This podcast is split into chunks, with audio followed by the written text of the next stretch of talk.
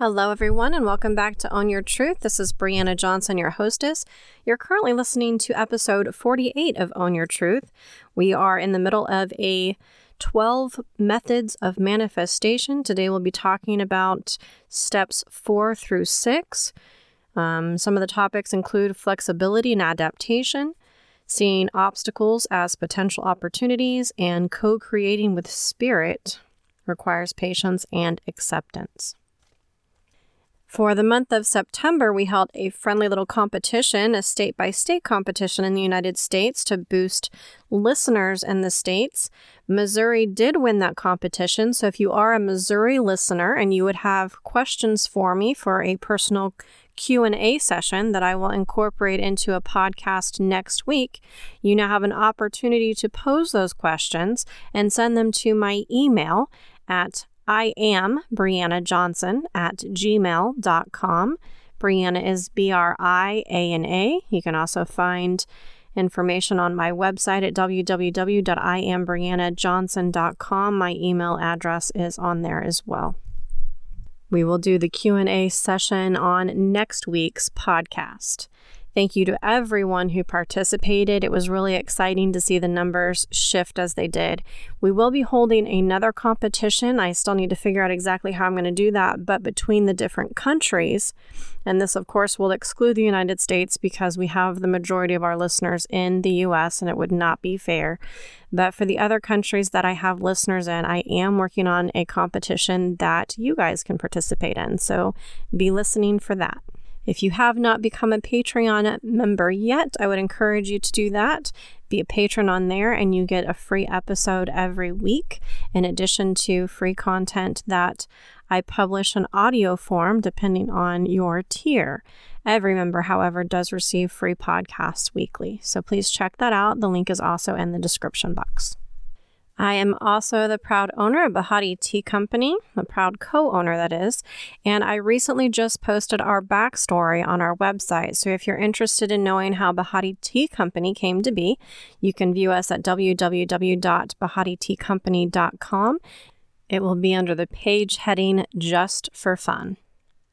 I will also be creating a series of funny little video gifts that I'm going to be starting to use as advertisements. So I did add a page that has videos and stills as a gallery on there as well. And you can also find that on that page. All right, let's dive into today's podcast. I'm so excited about this topic. I love the process of manifestation, and it really is a process. And if you look at um, how things come to be, a lot of it does have to do with our intent.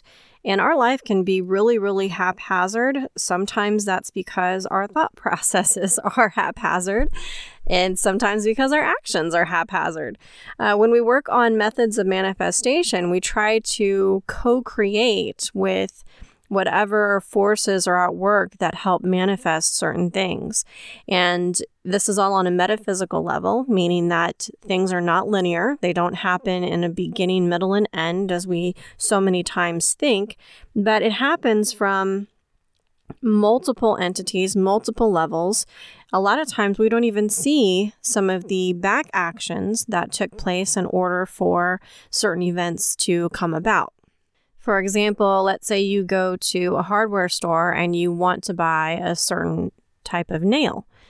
And for you, it's linear, right? You have the money in the bank or in your pocketbook. You go, you pick out the nails, you go to the register, you purchase them, and you go home.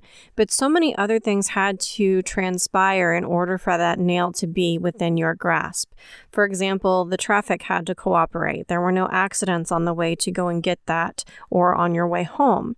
The second thing would be to consider the, the, the workers at the hardware store and all of the effort that they put forth to make sure that the shelves are stocked and inventory is where you can access it. And then another thing would be the people who manufacture those nails and who sell those to the hardware stores, the laborers that put forth the effort to make sure that those are good quality nails. So there's so many things that happen just in the background that we don't see, that we don't acknowledge. And part of what we need to become more aware of is the metaphysical portions of our life. So many things come together for one instance in time. Right now, as we're listening to the podcast, right now, as I'm recording the podcast, there are millions of things coming in alignment to work towards this being successful. And when we acknowledge that in all of our goals, all of the things that we want to manifest, we need to understand that we are working in conjunction with all of those forces and not in opposition. Yesterday, two of the things that we talked about were working from a place of pure intent and truly focusing on an outcome, what you really want to achieve. And both of those things are still very important and still very relevant. However, we have to understand that those are just a small portion of everything that's going on to manifest a specific outcome. So, do things always go our way? No, because we know there are forces we cannot control. It does not matter how much we manifest or try to manifest or how many methods we use, sometimes things do not go according to our plans. What we have to understand, though, is that we and our plans are part of multiple plans, like I had just indicated before. So, if we have a true understanding of that, it is okay to have a specific purpose and a very specific desired outcome. And we focus on those. That's important. Our minds have to be in alignment with those. But we cannot afford to be derailed if something doesn't go exactly the way that we expected it to or we wanted it to. So we have to learn to be flexible and to adapt easily. One of the ways that we do this is to separate the emotion from the intellectual. Think of it as being more strategic instead of reactionary when it comes to our planning. And part of how we do that is creating a strategy for how we're going to handle, more or less emotionally, changes that occur that we were not expecting. This may be more difficult for those of you who are already very emotional people or very reactive people to get to a place where you start handling things more strategically instead of haphazardly or emotionally or to the point where you feel like everything's over because, you know, we didn't get this one thing. So the strategy is important. If I don't get what I want to today, what is my strategy for handling my emotions? Because that is the first step in knowing what we do after this. Because there are always more than one way to resolve an obstacle. Sometimes we can go through it.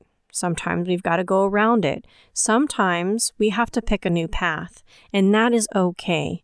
So you have to get to a mental space where you're like, okay, I can handle this. Regardless of what happens today, I am strong enough as an individual to not break down, to not give up, and to find a solution. You have to have that as your resolve. If you are listening to this in the year 2020, maybe even years preceding 2020, we have all faced so many obstacles this year. And those of us who are going to make it, those of us who are going to be successful at this are the ones who can pivot, those of us who can adapt, those of us who can not look at an obstacle as being the end all be all of it all.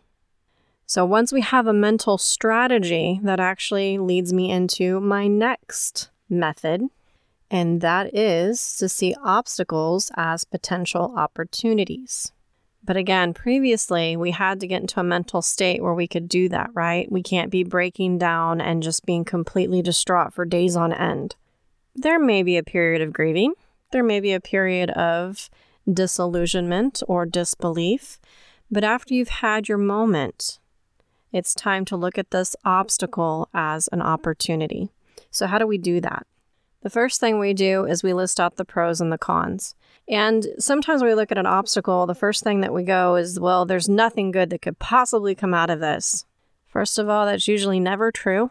And second of all, it's about changing your perspective. How adaptable and flexible can you be in this moment? Can you see what's happening right now as possibly a divine detour? Something that benefits you, maybe even not immediately, but in the long term. How can we turn this cloudy, nasty, bitter storm into more or less a blooming opportunity. And as you're making your pros and cons list, again, initially you're going to have way more cons than you do pros. And the reason for that is as human beings, we are systemically programmed to see things in a negative light, especially here in the United States. We are programmed to believe that instant gratification is the most important thing and that we are supposed to have our way all of the time. And I'm speaking broadly and generally, but for the most part, that is definitely a factor as you grow up here in the United States. So part of our gripe with the obstacle might be that one, it's not within our time frame, and two, it's not exactly what we wanted. If we are going to be strategic about this, we have to take out those emotions of mine and now. We have to eliminate those from our vocabulary, from our internal dialogue. They can't exist. And after we get to a place where we can eliminate those words, the next thing we need to do is investigate. What we're looking for specifically is how can we use this to our advantage? And this can take a creative mind, and so this will require you to maybe think on your toes, think a little longer, a little harder, maybe ask other people some questions, maybe get a different perspective on things than what we currently have. But initially, you have to get out of that emotional and mental state where you take this personally. It's not personal, this is metaphysical. You are not the only entity in this equation. And that doesn't mean that it's okay to get angry at all the other forces that combined to make this happen. It just means you're one piece of the whole and you have to accept that. You weren't the center of this. You weren't the center of the universe. This whole thing didn't revolve around you. It wasn't a conspiracy to ruin you. No, you're one small piece in the larger picture. And sometimes, if we look at it that way, we can take out a little bit of the emotional sting that comes with otherwise painful obstacles. Method six of manifestation is that co creation requires patience and acceptance. Manifestation is easier, and you will start to see it happen more and more in your life when you have adopted the ability to be patient and to accept. And co creation here does not have to be co creation with a God or the universe or a spirit, especially if you believe yourself to be atheist. Co creation, again, is with all of those forces that combine together to make the events happen in your life and in other people's lives. You can call those forces whatever it is that you would like. Again, the premise is to understand that you're one piece of a whole and it takes out a lot of the disappointment when things don't go our way when we realize that it wasn't just within our control. In fact, relinquishing control is part of the acceptance portion.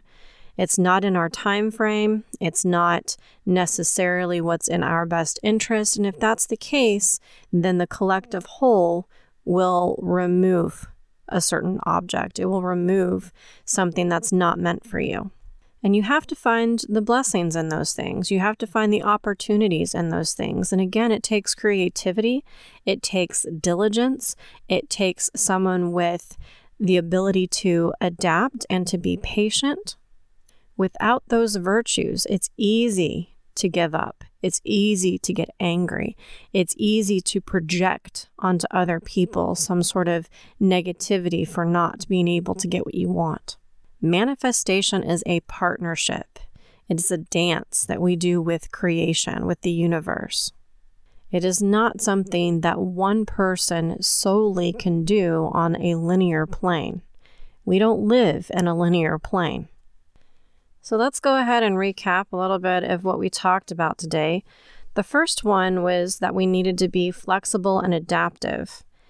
That's important when things that we are very specific about, we have a very desired outcome, when those things don't go our way. Number five today was that we need to see obstacles as potential opportunities. We do this by investigating and weighing the pros and the cons. And the sixth method that we talked about today was co creating, knowing that it requires patience and acceptance.